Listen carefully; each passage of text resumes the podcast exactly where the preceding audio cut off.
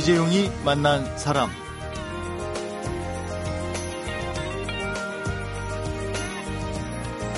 소상공인 57% 이상이 평균 순이익 100만 원 이하. 창업 후 2년을 버티지 못하고 문을 닫는 가게가 절반. 업종을 바꿔보지만 그때마다 빚을 내고 사채까지 쓰고 난 후 개인 회생, 파산 신청을 하게 되는 자영업자가 부지기수인데 왜 새로 문을 여는 가게들은 여전히 늘고 있는지 한 자영업자가 이런 이유를 꼼꼼히 따져서 책을 냈습니다. 이 책을 낸 이유가 지금 현재 자영업을 하고 있는 사람들, 자영업밖에 할 게 없어서 준비하는 사람들에게 지푸라기라도 되어주고 싶어서라고 합니다. 그래서 오늘은 골목 사장 분투기를 펴낸 강도현 소셜 카페 기획자를 초대해서 망해봐야만 알 수 있는 깨알 같은 정보를 비롯한 자영업 얘기 함께 들어보도록 하겠습니다.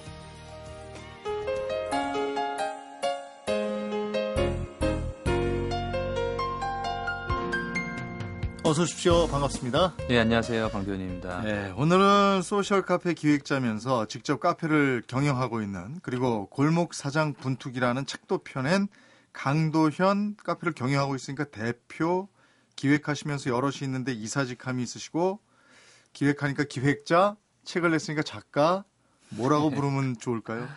아, 대표라는 직함은 좀 불편합니다. 왜냐면 저희가 네. 협동조합인데요. 네. 저 협동조합 이사장이 또 계시고. 그래도 그렇습니다. 저 골목 카페 사장님이면 대표님 맞는 거 아닌가요?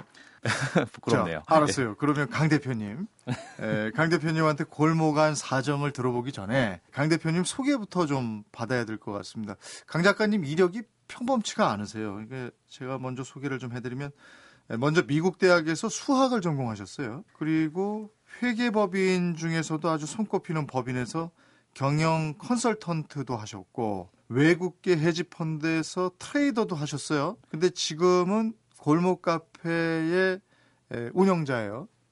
어떻게 네. 이렇게 막 변화무쌍하십니까? 좀 사연이 좀 긴데요. 네. 제가 지금 하고 있는 일은 뭐 카페와 관련된 일도 하지만 정말 제가 마음을 다해서 하고 있는 일은 연구자예요. 네. 경영을 연구하고 있고 어, 공부하고 있, 고요 네. 아, 카페는 제가 직장을 다닐 때 여러 이렇게 좀 사회 운동을 하시는 선배님들하고 친하게 지냈었는데 네.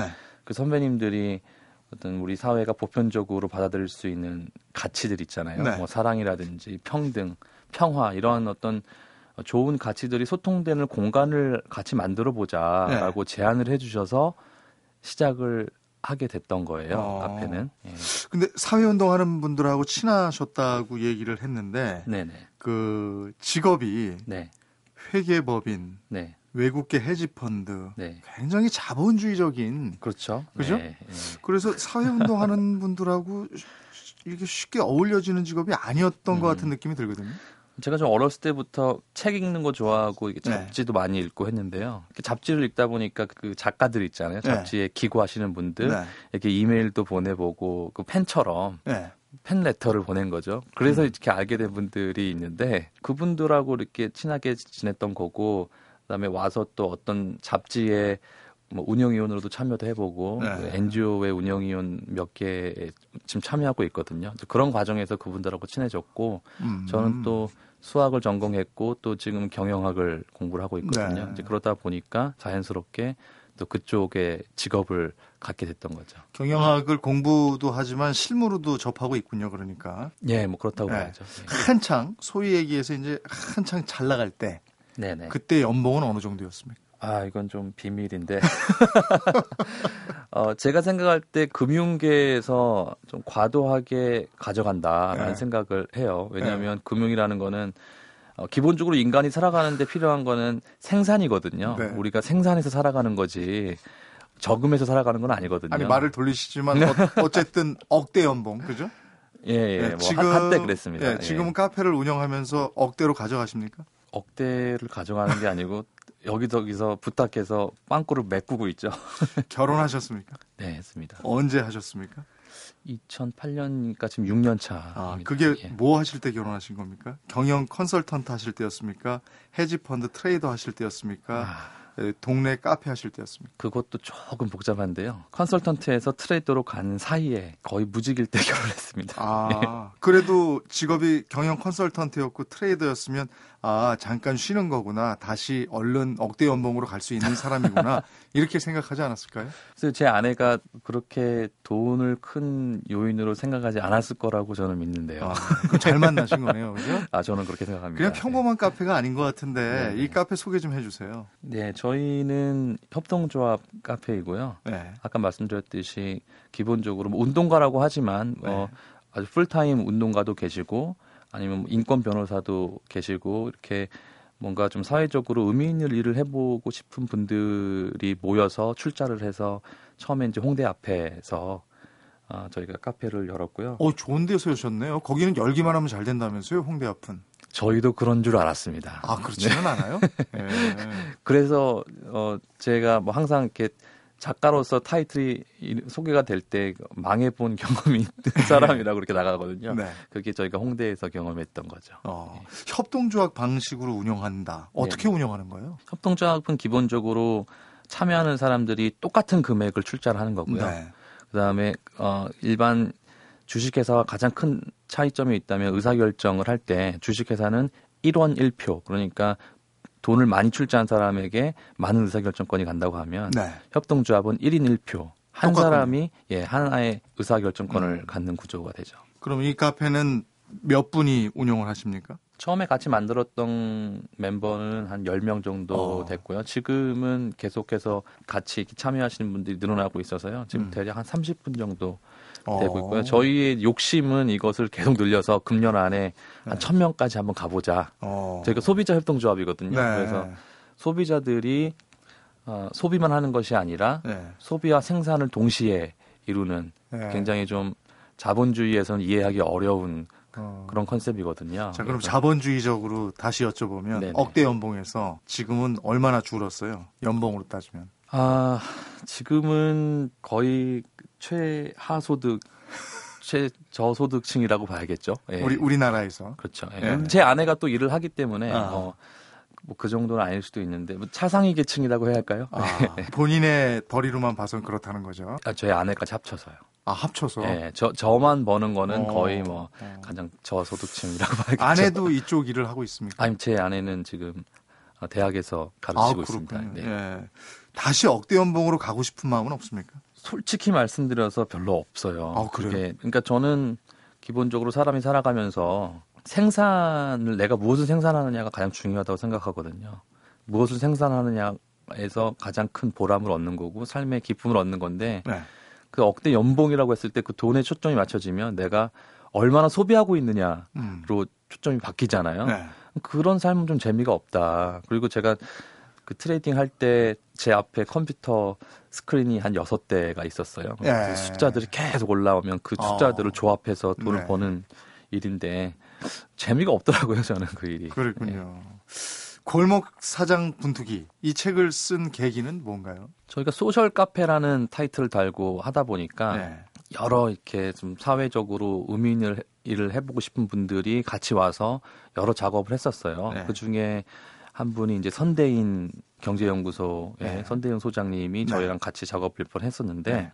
그래서 좀 친해졌어요. 그래서 네. 저희가 홍대에서 망하고 나서 또 동규동으로 옮겼더니 아, 왜 옮겼냐. 그래서 30분 정도 막 수다를 떨면서 네. 이게 말이 되냐. 이게 자영업자들의 현, 처한 현실이 너무 어렵다라는 수다를 30분간 떨었는데 네. 그러고 나서 선대영 소장님이 야, 너 그거 책으로 한번 써봐라. 그래가지고. 어, 그게 본인, 계기가 됐 네, 그게 계기가 돼서 예. 이렇게 쓰게 됐습니다.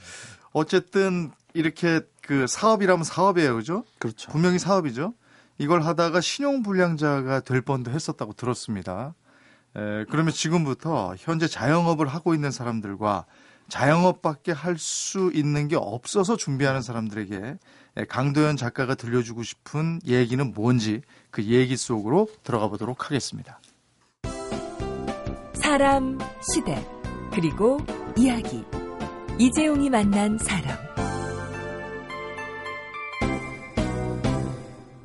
이재용이 만난 사람. 오늘 초대 손님은 소셜 카페 기획자 강도현 작가입니다. 주말도 없이 하루 10시간 이상을 근무하면서 이렇게 열심히 해도 안 되는 이유가 있다. 이렇게 얘기를 하셨는데 개인의 능력과 상관없이 실패할 수밖에 없는 이유. 그 이유 중에서 가장 큰 이유는 뭔가요? 예, 제가 책에서 가장 어, 중점적으로 얘기한 것들이 바로 이런 구조적인 문제들이거든요. 네.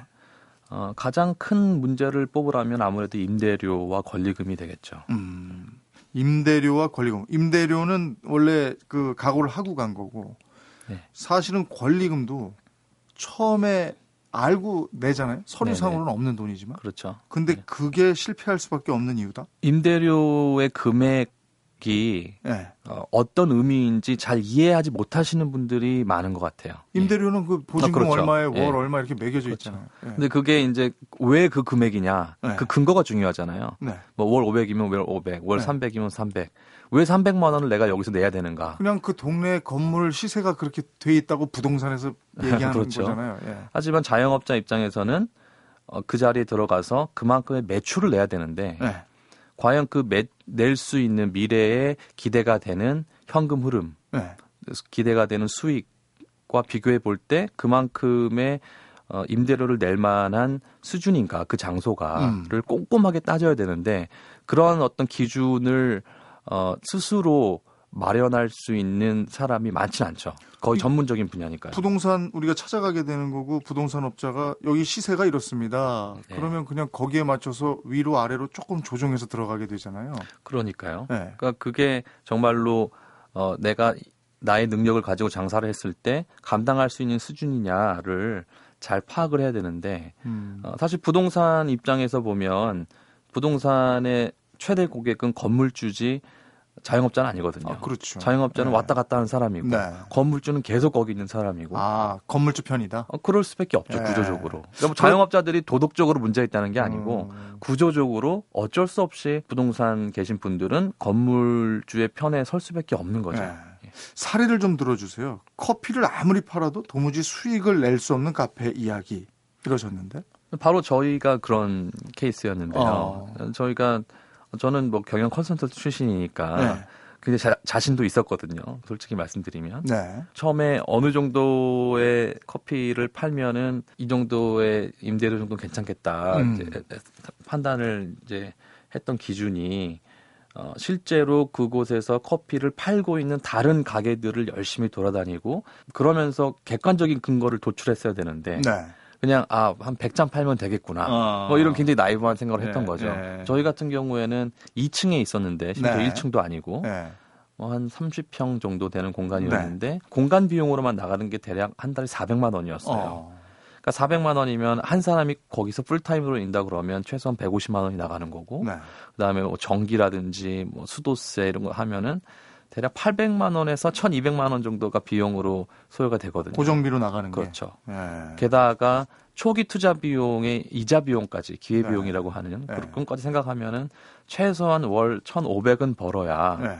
어, 매출을 일으켜야 두 사람에게 월급을 주고 손해가 안 나는 음. 수준인 건데. 내 인건비도 나오는 정도. 그렇죠. 예. 근데 1,500만 원이면은 뭐 저희가 카페 커피가 뭐 한 잔에 4,000원 예. 잡았을 때 도대체 뭐 100 잔 팔면은 40만 원인 건데. 네, 네. 그럼 4, 30이 1,200만 원이네. 네. 한달 내내 해도. 그렇죠. 네. 그러니까 하루에 100잔 판다는 게 네. 저희는 그러니까 왜 못 팔겠어? 홍대인데라고 네. 생각을 했던 거죠.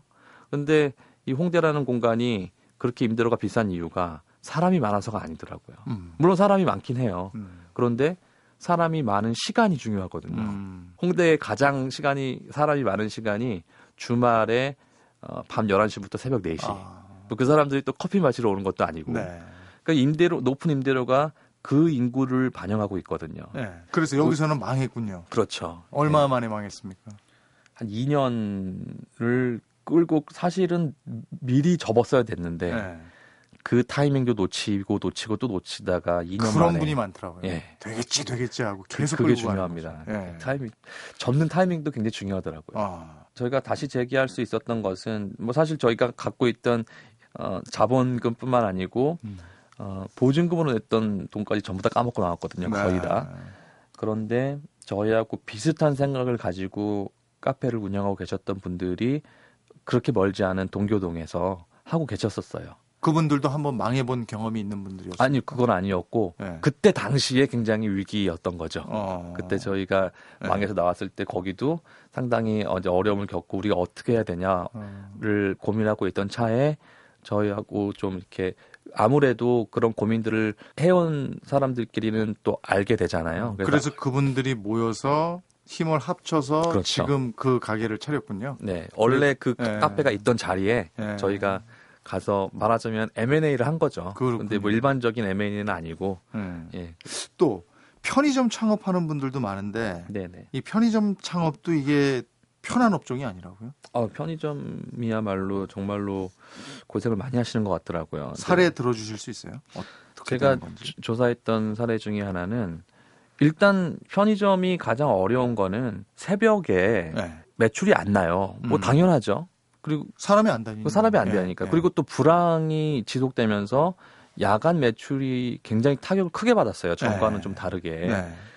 네. 그런데도 불구하고 24시간 열어야 된다는 게 어떤 음. 협약이에요. 네. 그거를 지키지 않으면은 음. 페널티를 문다든지 네. 그렇게 되거든요. 음. 그리고 보통 보니까 어, 편의점은 처음에 보증금을 걸게 돼 있어요. 네. 그리고 계약 기간을 마치지 못하면 계약 기간을 충족시키지 못하면 위약금을 아주 세게 물어요. 음. 예, 그래서 제가 사, 조사했던 사례는 사장님이 5년 계약을 했는데 3년 동안 수익을 거의 못 내는 거예요. 어. 자기 인건비가 잘 안 나오는 거예요. 네. 그래서 근데 저 그, 그러면은 그냥 접어야 되는데 네. 착하잖아요 또 사람들이 네. 또 자영업자들이 법에 대해서 좀 두려워하는 마음도 있고 음. 그러니까 아 5년 계획을 했는데 내가 너무 빨리 접으면은 도의상 문제가 있다 해서 음. 3년까지 끝이 끝인 거예요. 네. 그리고 3년 하시고 이거 도저히 안 되겠다 싶어서 본사 얘기했더니 7천만 원을 위약금으로 아. 내놔라.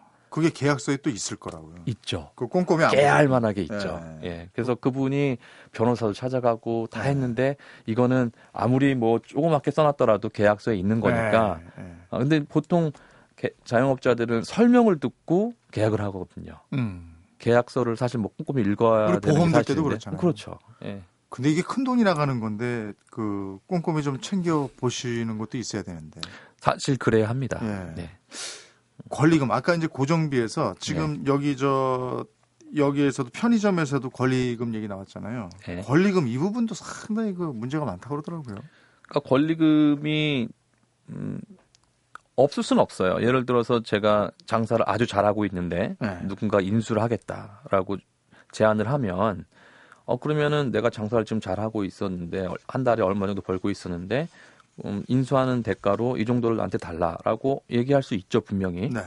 그런데 우리나라 같은 경우에는 그게 뭐 아주 보편적인 인수인계 사업이 한 사람에서 다른 사람으로 넘어가는 과정일 텐데 우리나라 같은 경우에는 어떤 뭐 A급 상권은 권리금이 얼마다 이쪽 상권에 들어오시면 보통 권리금이 몇 천만 원에서 몇 천만 원 사이입니다 이렇게 시세처럼 네. 이렇게 제시가 되고 있고 무엇보다 또 계약서가 전혀 없잖아요. 권리금에 대한 네. 계약서가. 네. 아, 그렇죠. 네. 존재하지 그, 않는 거잖아요. 네. 네. 그게 굉장히 전 문제라고 생각을 해요. 네.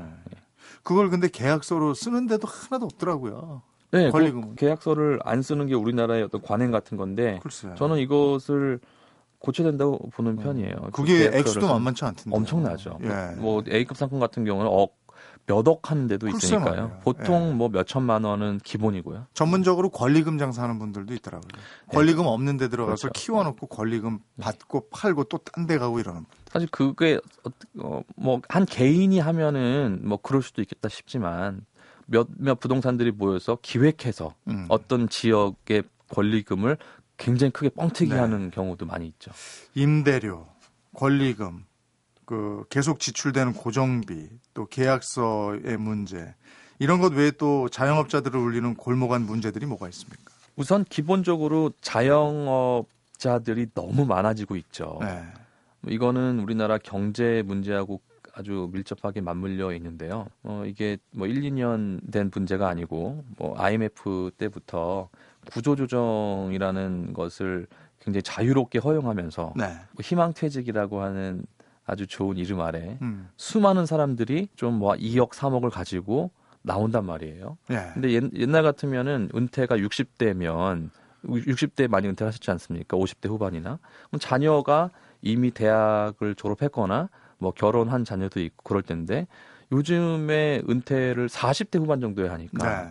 자녀가 중학생, 고등학생인 거예요. 네. 대학을 보내야 돼요. 2억, 3억 갖고 나왔는데 그거 가지고 해결 해결이 안 되는 거죠. 경제 활동을 해야 네. 되겠고. 네. 그러니까 남은 거는 자영업밖에 없는 거죠. 그러니까 그 과포화 상태. 자영업자가 계속해서 지금 사람들이 몰리고 있는 게 가장 큰 문제라고 네. 봐야겠죠. 신촌의 경우에는 100m 내에 편의점이 다섯 군데, 홍대 정문 앞의 경우에 300m 내에 카페가 17군데. 야, 이러니 뭐. 그래도 그나마 신촌하고 홍대는 사람이 많잖아요. 네. 그래서 제가 책을 쓰려고 조사를 하는데 우리 동네를 한번 봐봤어요. 네. 제가 일산에 사는데요. 네. 네. 뭐 그렇게 사람이 많은 동네도 아니고 음. 뭐 단지 한 두 개 정도 있는데 치킨집이 아홉 개가 있더라고요. 음. 그냥 뭐 어. 걸어서 한 10분 네. 정도 되는 거예요.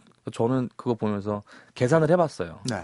얼마나 우리 이 단지 내에 있는 사람들이 치킨을 일주일에 두 번씩 먹는다면 도대체 아, 아홉 개가 다 살아남기 위해서는 얼마나 많은 치킨이 소비되어야 될까? 음. 그리고 상식적으로 생각해 볼 때 일주일에 한 번 이상 안 먹잖아요. 음. 우리가 치킨이라는 네. 것을 그렇게 생각해 보니까 어, 아홉 개 중에 한 세 개만 남겠구나라고 생각을 했어요. 근데 얼마 네. 전에 제가 세 보니까 정말로 그렇게 됐어요. 두 개밖에 안 남았더라고요. 아, 네. 하여간 회계법인에서 경영 컨설턴트도 하셨고 또 직접 자영업에 뛰어들어도 보셨으니까 골목 안에서 이런 건 좀 사라져야 되겠다.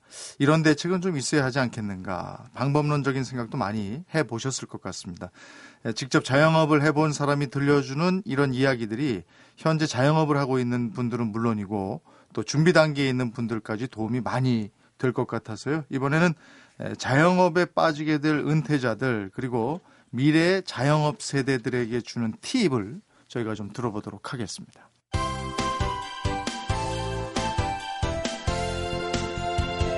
여러분은 지금 이재용 아나운서가 진행하는 이재용이 만난 사람을 듣고 계십니다.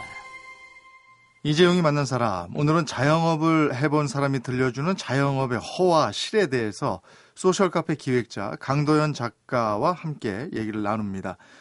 먼저 지금 자영업을 하고 있는 사람들에게 들려주고 싶은 얘기는 어떤 얘기일까요? 현재 자영업을 하고 계신 분들께는 제가 어, 감히 뭐라고 이렇게 말씀을 드리기가 어려워요. 그러니까 사람들이 자영업자 하면 좀 어, 전문성이 떨어질 거라고 생각하지만 제가 책을 쓰기 위해서 만났던 자영업자들은요 굉장히 전문성이 높으신 분들이었어요. 네. 그리고 일반 기업에서 고위직 하시다가 나오셔서 하신 분들도 네. 있고 비즈니스 전반에 대한 이해가 굉장히 깊은 분들이 많더라고요. 네. 근데 그런 분들에게 뭐 저 같은 애송이가 어 이렇게 비즈니스를 하십시오라고 뭔가 이렇게 말씀드리기가 네. 굉장히 어려운 게 사실이에요. 지금 음. 어, 자영업이 힘든 게 또 개인의 능력 때문이라기보다는 네. 구조적인 요인이 훨씬 더 크다고 저는 생각을 하거든요. 음. 그러면 자영업을 시작하려고 하는 분들 중에서 네네. 이런 분들은 자영업을 하시면 안 됩니다 하는 성향의 분들도 있습니까? 자기가 비즈니스를 하려면 그 비즈니스의 속성에 대해서 굉장히 잘 알아야 될 것 같아요. 네. 그런데 예를 들어서 한 20년간 회계 팀장을 하시던 분이 나오셔서 치킨집을 한다. 음. 뭔가 좀 핀트가 좀 안 맞는 거죠. 네. 아는 일 해야 되는. 네, 아는 일을 해야 네. 되는 거죠. 네. 그러니까 그런 어떤 아주 너무나 드라마틱한 변화 그런 거는 좀 피해야 될 것 같고요. 그럴 수밖에 없는 상황이라면 내가 갖고 있는 경험이라는 게 밖에서 자영업으로 전환되기 어려운 업이었다라고 생각이 되시면 준비 기간이 상당히 필요한 거죠. 음. 그러면은 그동안 어떻게 살아라는 거냐?